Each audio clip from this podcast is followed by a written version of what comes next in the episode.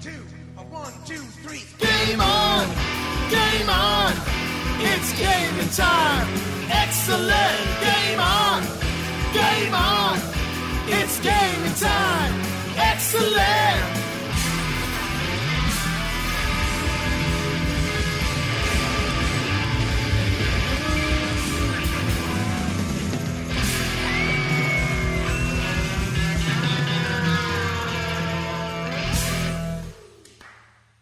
Wargaming has now deployed World of Tanks Mercenaries to console. It's out now, and the studio has come a long way since it was founded in Belarus in 1998, releasing a little tabletop project called DBA Online. It now numbers over 4,000 people working in a number of offices across the globe. And here's a fun fact. Apparently, it's the largest taxpayer in Cyprus, where its headquarters is located. One of those 4,000 people charged with keeping the company on the right Caterpillar track is senior game designer Daryl Higa, and he joins us on the Game on AUS podcast now. So good to have you here, mate. Hello, hi. Mate, uh, before we get stuck into all the nitty gritty and World of Tanks Mercenaries being deployed to console, tell us a little bit about yourself and the work you do at uh, wargaming.net.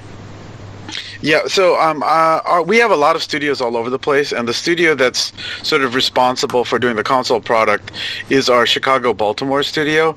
Uh, we're actually split between the two cities here uh, in the U.S. And um, I'm in the Chicago office, and specifically my t- uh, my title on the project, uh, I guess it's technically a senior game designer, but I'm really sort of the narrative designer for the project. So uh, what I've been working on is sort of the story and the background and the universe that uh, the game is set in. Our company is really intense about historical, the historicity of a lot of our things. For instance, we have uh, regional historians that actually go and because honestly, sometimes the documentation isn't accurate enough, we actually send them out in the field to actually where they find real pieces of equipment and they'll verify that the blueprint thickness is the actual thickness of a tank armor, as an example. So they're always digging through archives and things like that. So we actually have, uh, that's how serious the company takes history. Uh, that being said, I'm working on the console product, and we're doing things that have story elements in them. So of course, that's the part that I'm working on. Of course. But yes, we we do in, we do a lot of intensive research. So, how much does the console product differ from the PC product, if at all? Uh, so first of all, uh, it's one of those weird things is that we're both called World of Tanks. So I think the immediate assumption is we're just the console port. But actually, the decision was made at inception that would it would actually be two separate products that use the same I guess the same data. So, for instance, you know, like the tank armor thicknesses and things like that. That's that's the data that we share, and we still share the same uh, server infrastructure on the back end.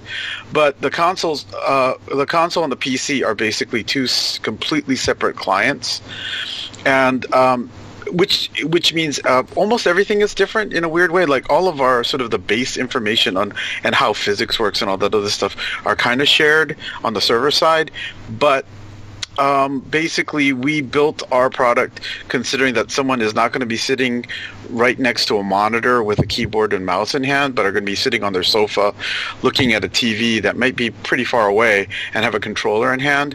So every small details like how the um, tanks handle to um, render, rendering details to even like FOV and things are all adjusted. So uh, we're similar to the PC product, but we're, we're definitely not the same thing. This is mind blowing because never, uh, I mean, uh, obviously I have absolutely zero experience when it comes to designing games and developing and all that sort of stuff. And I actually had no idea that there was that that's the sort of stuff that you have to take into account. Even those little things like uh, sitting in front of a keyboard and a mouse versus sitting on the couch being a few meters away from your television screen. Yeah, so like for instance, if you look at if you uh, for those of your viewers who are f- familiar with our PC product, it has a v- lot of high density information on the screen and it's accessible through you know pull down menus and things like that. That doesn't really work well on the console, and our console gamers are slightly different and they're looking for a slightly different experience. So of course we have to redesign everything so we keep all the details, but we don't necessarily keep the same user interface and how we get get that information, and also you know, we focus on slightly different aspects of the gameplay. Yeah, definitely. Um, one of the things that's been a fair bit of debate in the industry at the moment is console crossplay. Uh, have you guys broached that subject with Xbox and PlayStation? And you know, have you had that conversation yet?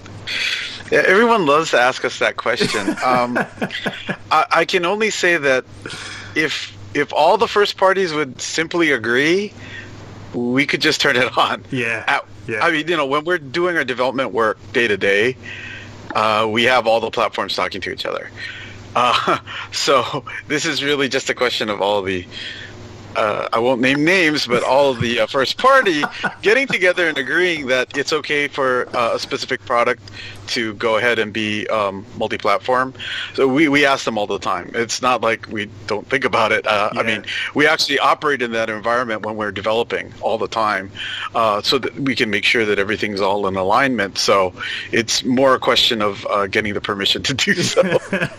Fair enough. so, you know, everyone, if, if, if there's a certain, you know, manufacturer or, or first party that's really interested in this stuff, you know, and let them know that you're interested in it too. I mean, that's the only thing I can say. Yep, absolutely. Trying Um, to be very political there, yeah. so uh, we've got Xbox, we've got PlayStation. Is there Mm-hmm. um, any plans to release it on Nintendo as well?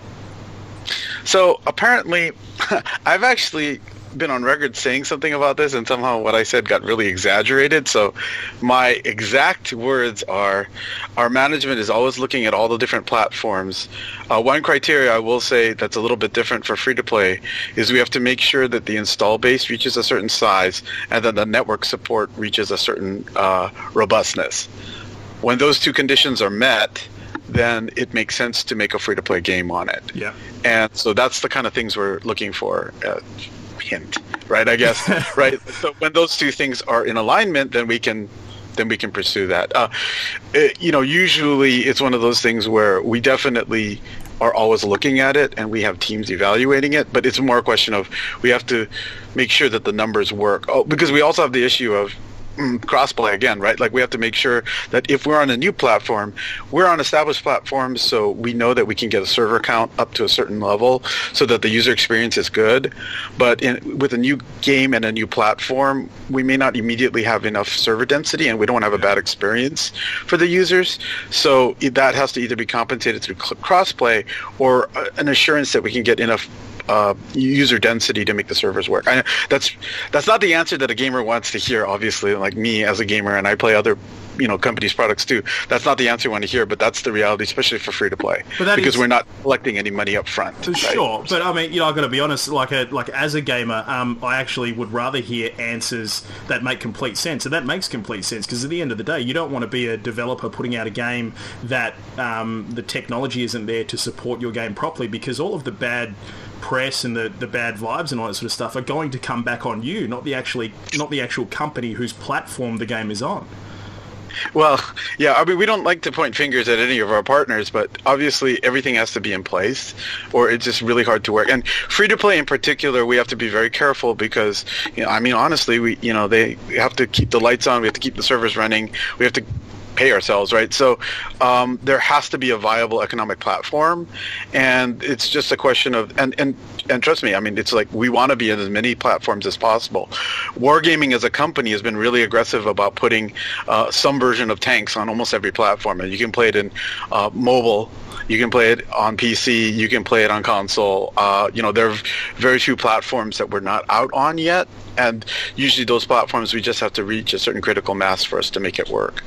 Um, now, before you were uh, in this particular role where you're helping to create and guide the narrative elements of World of Tanks, um, and by the way, for those of you watching right now, we will get to World of Tanks Mercenaries on console and the information there in just a moment. But I just wanted to talk to you about your experience as a live producer before th- this was the role that you had before what you're doing now. Can you tell us exactly what it is that you were taking care of as a live producer? Things like live game health, for example.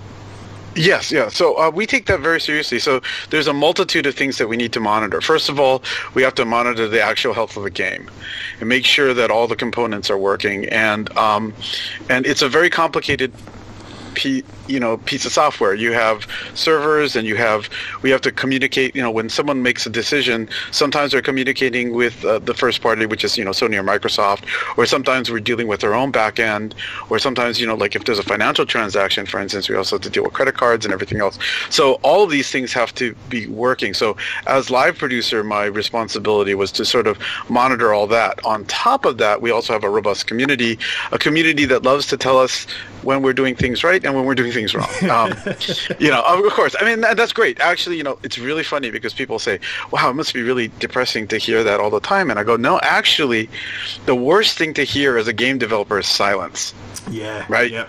Yep. when you have uh, and this sounds really weird and i know some people uh, this may actually anger some community members but when we actually get negative feedback in some ways that's encouraging to us that people care about the game and it means we have to fix things obviously or we have to find good solutions but it it tells us that people are engaged in the game enough to care Yeah. and you know i'll be honest i've worked on some games where it's just like people didn't care that it was out there and that's really disheartening. So when people have positive feedback it makes us feel really good. When people have negative feedback we go uh-oh.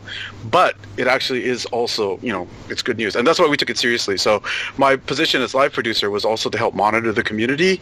Uh, we um, publishing did most of the actual events with our community but because we wanted to have a tight feedback loop as a developer we set up an internal mechanism to make sure that we we find out about hotspots hopefully before they get critical Yeah. right? And sometimes that's that just doesn't happen but we try to do it that way. So we have a very tight iteration loop going. You know well some people say you know we don't think that this is right and then we immediately put our own qa staff on testing something out or checking balance or things like that. And that's how that's how we operate The um, I got to just say, when it comes to feedback, uh, that to the community watching right now, there are nicer ways to do feedback as well. So there is constructive ways, and there are not so constructive ways. So let's Yeah. all just keep that in mind when it comes to yeah and you know. yeah yeah and and honestly just saying something sucks doesn't really help us figure out what the problem is Yeah, and yeah. and I, and I will say this and I don't mean to be negative but a lot of times we have to provide what people are asking uh, what they want not what they're asking for which is a subtle difference but sometimes the solution that they're looking for will actually cause other people harm or will make the situation will actually make the game experience lesser for other people Yeah. so what we have to do is that we have to always balance all those factors. So we try to we're trying to serve the largest number of people whenever we make changes because like balance is a classic example because like some people get very upset about it and then we have to check the statistics and everything else. And uh, and we do keep track of it. I mean like i like to say we have on record every shot that's ever been fired on any server during any battle. What? uh, that's the that's a level of uh, detail that we have logged So, uh, So- sorry, sorry, hang on a sec. Every shot that's ever been fired on every server ever, you have that on record. Where, where do you keep something like that? That's a huge volume of information. Uh, i in, some of that does expire after a while, but definitely uh, any shot that caused a death would definitely log. So we're able to generate um, exact pairings of firing uh, and uh, casualties and all this other stuff. So a lot of people will sometimes say, "Well, are you guys really balancing this stuff?" And and I'll say honestly, we we make really big efforts because we have pretty exacting data. We have whole um, basically uh, spreadsheets and, and uh, systems set up to be constantly monitoring all of these balancing factors. And you know, our, our lead uh, game designer are, um, is uh, Jeff Gregg, and he's actually posted some YouTube videos on our channel about the process of balancing and everything else. And I know that sometimes in the community they'll say, "Well, you guys are making this numbers up" or something like that, and we aren't. Really do. I mean, it doesn't really serve us to make these numbers up, and I understand Yeah. why you know people are passionate about that. They, you want to say, well, that's not what I see, that's not what I believe, but we do try to track all of that because, again, as a human, I may experience a thousand battles, right? But then we may, but then we have millions of battles to to look at, right? In terms of Yeah. looking at data, and so sometimes even though you have a thousand battles, maybe there's something weird and anomalous, or maybe the way you play affects all of those things. So those are the things that we have to take into account. So when you're talking about things like um, monitoring live game health, monitoring the community, obviously this is a worldwide brand in a worldwide game. So your players are in every time zone right across the globe. Does that mean that um, your team essentially doesn't get a break when it comes to monitoring things? Is there always somebody looking at the at the, the, the hub, for example? Sure. Uh, well, we do have. There is a difference between sort of the developer side. The developer side, we mostly do it during our office hours. Although there was a time when I was live producer when we would. It was 24, uh, especially early on. That was very early on, and that was starting to wear us out. But we are an international organization. We have thousands of people working worldwide, and we do have not just the developer but the publisher side. So that's how we kind of distribute the work out. So um, some of the other offices are also monitoring during their business hours, and that works out pretty well. That gives us coverage. When we first started, we were still trying to work out how to be a global organization to deal with a global product because on the PC side, it's all done by regions. So uh, the console product was the first one where the same build would be pushed out to every user, no matter where you were. So we had to work out some of that. So, so people who are with us from the very beginning probably re- remember some of that. But we've done our best to make sure that we're consistent across all the markets. And in terms of operations and stuff like that, now we have, you know, operations centers all over the place that are monitoring this stuff 24/7. That is amazing. Absolutely incredible. The things that it takes to keep a, a big thing like this going. Um, let's turn our minds to World of Tanks Mercenaries, as we mentioned uh, at the top, and the whole reason why we're having a chat today is because it's actually come to console. Congratulations on the release, and also on the release of console. Thank you very much. What can you tell us about World of Tanks Mercenaries for people who haven't had a, a chance to get their hands on it yet? Sure. So basically, um, what what's happened is that we've been trying to evolve the game and develop the game specifically for the console market. And like I said, you know, our client is completely separate. Um, our content, we've been sticking to the core um, PvP play, uh, gameplay that the PC is known for.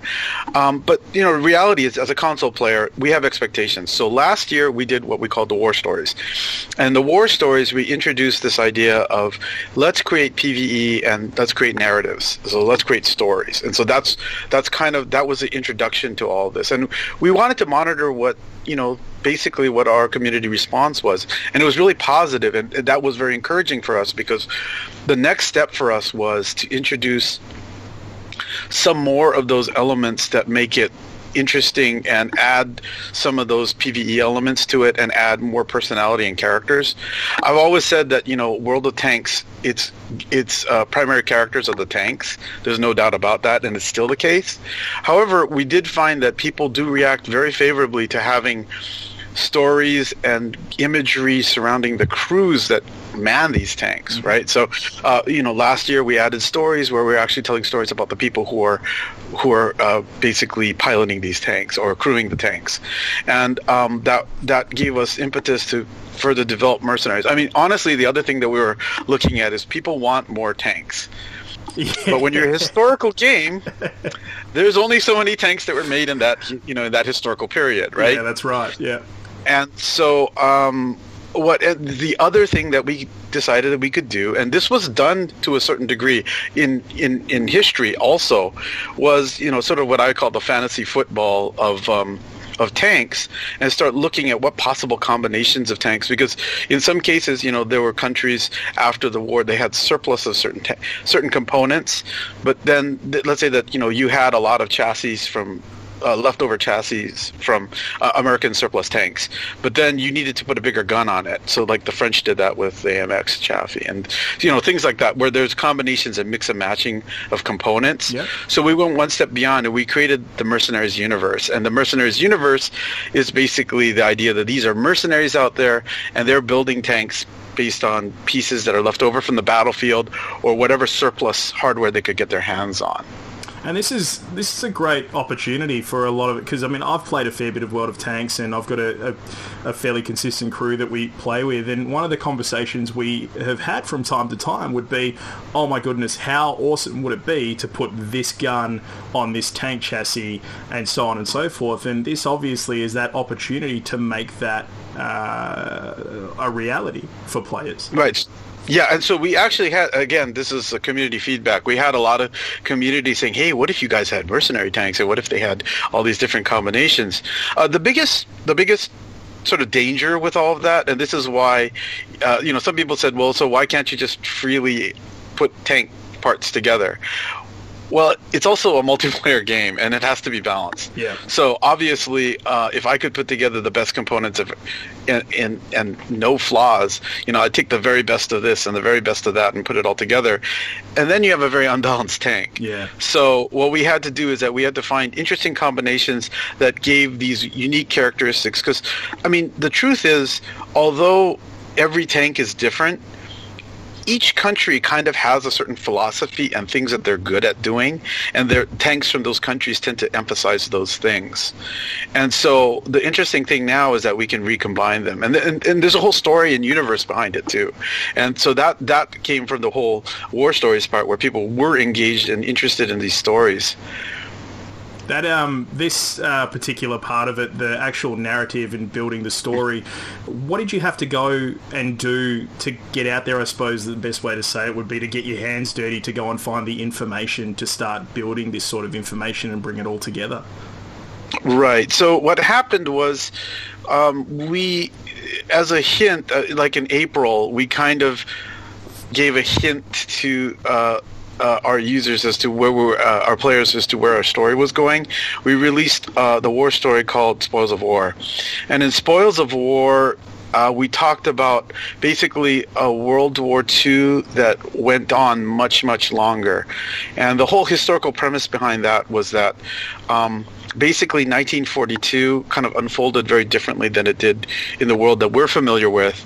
Uh, in the Pacific, basically, um, uh, Japan and the U- United States at the Battle of Midway, it wasn't nearly the, the, decisive battle that it was historically, where basically Japan lost all of their fleet carriers, well, most of their fleet carriers, and uh, because of that, and and on the Eastern Front, basically Hitler was not nearly as aggressive, or Germany was not nearly ag- as aggressive in their attacks on the Soviet Union, realizing that they would have a long fight ahead of them. Uh, which is a big which is a big what if and I and I understand that but with that what if basically what happens is the war becomes very prolonged. So for instance um, um, FDR decides to go with a with a Japan first instead of a Germany first strategy and because of that he focuses all of his efforts on the Pacific War. And then that delays North Africa that delays the US opening up the second front in Europe and everything else and so that has you know significant consequences. Yeah. Ultimately, the Allies win. I think that you know that the material advantage was just too great. So eventually, the Allies win, but it takes an extra three years to do it. Right, right. So, do you yourself were you a historian um, in this particular world of like you know tanks and uh, war and all that sort of stuff before you actually joined the World of Tanks team? Did you have a natural uh, interest in it? Yeah. So I had one of those weird careers into the game industry. I actually started off as a college professor. No in, way. In the subject of international relations. Yeah. Which is basically the sort of it's not quite pure history, but it's sort of like studying the theory behind uh, international conflict. So my specialty was international security. So it's actually like studying things like how do wars start? And what are some of the historical precedents for how wars unfold, how does diplomacy work, and everything else. So actually, that's what I was doing, and uh, honestly. Um, America overtrained their PhDs, and so I was like, I was I was looking for a tenure track position, and I was working part time in the game industry, and then I go, well, you know, maybe working in the game industry is way more fun. so I decided uh, uh, that I would take that route, and and that's kind of how I got here. So I've always had an interest in all this stuff, and I have a bit of a background in it too, I guess. Um, uh, usually, I also was um, as a I'm a huge science fiction fanatic. Yeah. And the one genre of sci-fi that I absolutely love is one of those obscure ones, but it's alternative history, and it's the it's the it's these book it's a whole bunch of books that are written where they add well if one one what if if one aspect of history changed what repercussion you know but then you assume everything else proceeds logically from there. Yeah. What are the implications of that? And it's weird because one of the other big writers in there, Harry Turtledove, was also a college professor, but whatever. And so I think that there's there's a tendency. Well, this is the interesting thing, right? Because a lot of people go, "Well, aren't you guys really into history?" And I go, "Absolutely. You have to know history to change it. Absolutely, yes. And, and it's really funny because, and then I actually recently was talking to this uh, history magazine, and he goes, "Oh, that's really right." And he goes, "Yeah," because I go, once you set up this interesting story, they have to know what the what the original history was to know what the difference was. Yeah. And that actually encourages even more study of things. And so that's why I focus on some like events in 1942 to talk about something that happens in 1948 because there's this whole logical progression that comes from it and people expect that kind of that kind of you know realism. So it's not that we are portraying historical events as they happened, but we are using that as sort of the influence for the stories that we tell. So, okay, I'm going to throw a question at you, and it's a question without notice. Um, but now that I know that, you know, probably one of the conversations that you have a, a fair bit with your mates um, when it comes to alternative history is what if this actually happened, right? Can you give me one example of a conversation you have had about alternative history that would completely change the course of where we are sitting right now? Sure. Um, actually, that's how we did a lot of the war stories. So uh, the classic example is, what if, for instance, the Cuban Missile Crisis? Uh, what happens if we were very, very close to basically all-out nuclear war, Uh-huh. and if if there were not cool heads on both sides, there were multiple instances. Like for instance, um, at the last minute, the Soviet ships decided to not try to break the blockade, and there's now historical information that there was a Soviet commander who was ordered to retaliate if fired upon and he they thought that he was they were fired upon it was a submarine group that was being fired upon I have read this story. By US yes. ships, yeah. Yeah. and what happened is that his response, the problem is that he was armed with nuclear tipped torpedoes. So his response could have been perceived as a nuclear attack. And so he was very con- he he was very restrained and despite the fact that it looked like he was he had been attacked by uh, the American forces, he refused to retaliate with a nuclear tipped weapon because obviously I think that I, I think it's pretty obvious to say that even if it was a tactical weapon and not a strategic weapon, if a nuclear weapon had been used against U.S. forces, the U.S. would have responded with nuclear weapons. Yeah, absolutely. That would have been a very, very different world than we're sitting in right now. That is just incredible. Um, and uh, look, I, you know what? I'm going to use it as as an example of why, if you're watching this right now and you've been listening to this podcast and, and watching the VOD and all that sort of stuff, you need to get on and play this game because, as you can hear, it is developed by people with a genuine passion for this history and this particular type of uh, development. So, wow, um, what an incredible opportunity it has been to speak to you, Daryl. Thank you so much for your time. I Thank really you very much for it. having us here. Uh, not a Yep. problem. Um, as I mentioned, World of Tanks Mercenaries is out on console right now. And before we do let you go, uh, is there anything that you can tell us that is on the horizon that um, that we might be seeing over the next few months? So basically, when we created uh, Mercenaries, we we've created basically this whole new nation that fits this whole storyline. So we're creating maps to match all of this, and we've already released some, and there'll be more coming. And then we've, uh, more importantly, we've released tanks as well. Uh, and so we've already released uh, five, oh, plus two today actually. So there's a total of like seven tanks out there, but we are working on more. And the other cool thing is that if you do happen to play, you keep in mind that actually um, uh, we actually use uh, voices from every language depending on which nation the tank is. But mercenaries, because they're from all different nations, we had a huge argument about how, how what language they should speak or everything else. So we decided on English, but we wanted to do English that was a little bit different. So we tried to find sort of a little bit of a mix of um, uh, you know, uh, Boer, like Afrikaner, uh, uh, South African Yeah, yeah. English, Yeah. mixed in with a little bit of Scottish because we found an English actor to do it, and it was just really strange. But we tried to make, even down to the, what the crew is saying, we tried to make it like some kind of almost a pidgin, uh, a pidgin or un- English that's recognizable but not so recognizable. Particularly, I think for like, in if you're not from the South American accent is pretty unusual, Yeah, right? So yeah, yeah. yeah, that's the kind of thing. Those are the kinds of things we're thinking about all the time, and you know, we put that in there. So we're really committed to uh, the Mercenaries Nation. So we're going to keep releasing new content for that over over the upcoming year. Oh, and one more thing. It'd be stupid of me not Sure. to ask. Um, you obviously play the game, right? Oh yeah. Are, you, are you good? Uh, well, that I don't know about. Uh, It's funny. It's funny because I actually played the game before I joined the company. That was actually one reason why I decided to, to leave the company that I was previously at and and join this company is because uh, I wanted to play a tank game and and I'll be honest, it's the only tank game that takes like all of the global fronts seriously. Like, you know, American developers tend to focus on three or four battles. I won't name which they are, but I think you can guess over and over and over again. And Yeah, then yeah. you know, like we were given the permission. Like one of the scenarios that I did for uh, War Stories is the Battle of Romania, And I don't know uh, how many game companies would give their designers freedom if I said, you know, I went to my boss and say, look, we want to have Shermans fighting in the Eastern Front. Let's do Battle of Romania. And they said, sure. And I'm like, you know, I mean, that that's so I've been playing this game for a long time. I won't say that I'm great at it, but I will say I've played it a lot. That's amazing. And um, by the way, there is one other thing that I will just make mention of because uh, this is something that I think is very important in the gaming industry, and that is um, uh, you. Uh, Wargaming.net actually does a lot uh, for the world of um, preserving history in the real world, don't they? Like they actually go out of their way um, with regards to military history and have programs and stuff to preserve that history. Right, right. And we work with we work with military museums all over the world. Um, it was weird too because I didn't even realize it. I was in New York and I went to the Intrepid and I bought my ticket, and it, there was World of Warships on the back, and I said, "Oh, I didn't even realize we were here."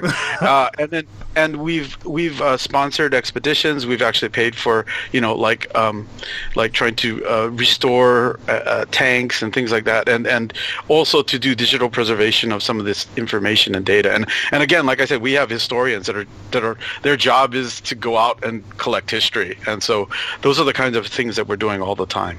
Unreal. Daryl, what a pleasure. Thank you so much, mate. Thank you very much. I really appreciate it. Thanks so much. Unreal. Mate, that